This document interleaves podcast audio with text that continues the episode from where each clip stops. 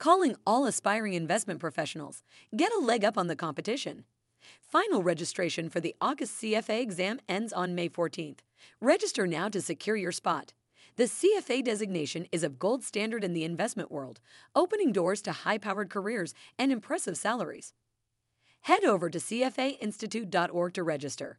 Don't wait. Take control of your finance career today.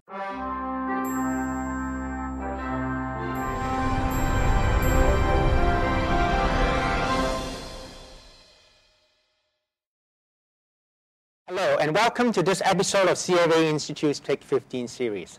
I'm Sam Lum, and I'm joined here today at the Private Wealth Management Conference in Singapore by Dr. Roger King, Adjunct Professor of Finance at the Hong Kong University of Science and Technology. Roger, thanks for being with us today. Sam, it's a great honor to be here. Thank you.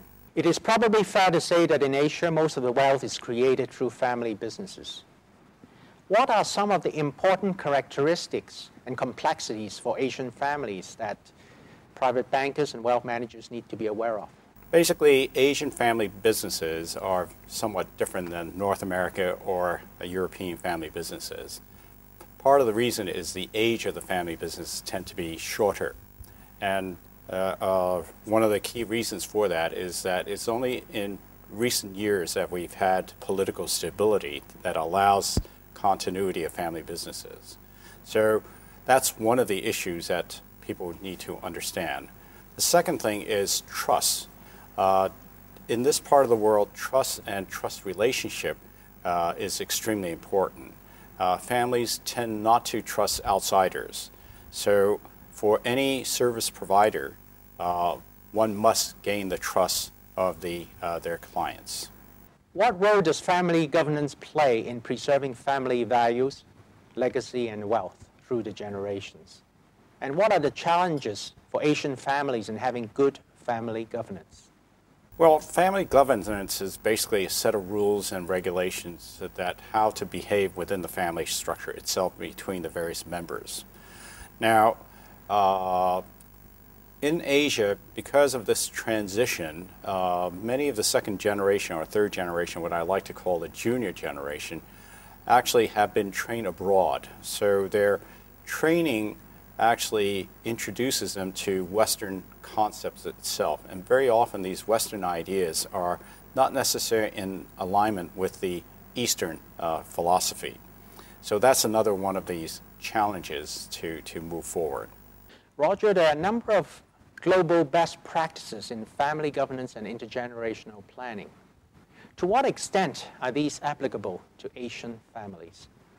Well, in principle, they're all applicable, but the problem is that the Western uh, governance system uh, and structure are very formalistic, whereas in Asia, one is more interested in informal relationship. That's the traditional approach.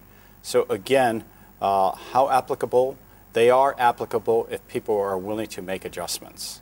So this is one of the key uh, issues that we need to address. Mm-hmm.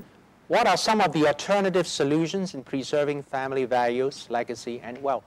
Well, people think that family business is the glue that keeps the family together. I'm not so sure of that. If we want to maintain family value, legacy, and wealth, perhaps there are other me- mechanisms to achieve that. And one of the things is that if the junior generation has different sets of value systems or they do not want to be in the family business itself, perhaps if it's in the sunset industry, perhaps it's a time to liquidate the uh, business and crystallize its value and set up a foundation to distribute the wealth or to donate the wealth uh, uh on a set basis to maintain legacy of the family. Roger, what are the implications for private bankers and wealth managers? And what can private banks operating in Asia do to add to client relationships? Well, I think one of the uh, issue is that uh, because uh, many of the family businesses today are still in its early formative stage, and very often the decision maker is there, and they are extremely good at managing their own business but they're not necessarily very good at managing uh, uh, their liquid assets. So consequently, uh, private bankers uh, are in a position to assist that whole process. But to do that, firstly, I would suggest that they should educate their client as to what and how to manage their liquid assets itself.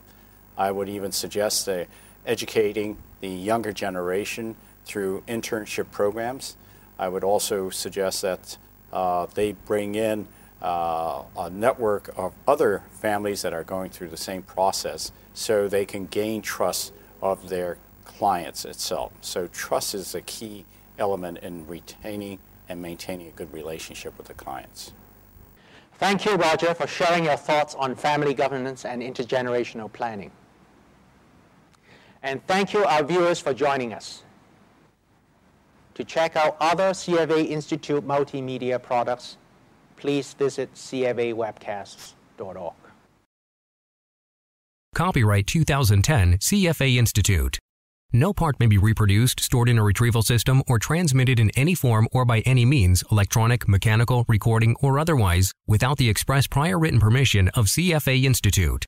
This program is designed to give accurate and authoritative information in regard to the subject matter covered. It is distributed with the understanding that CFA Institute is not engaged in rendering legal, accounting, tax, investment, or other expert advice.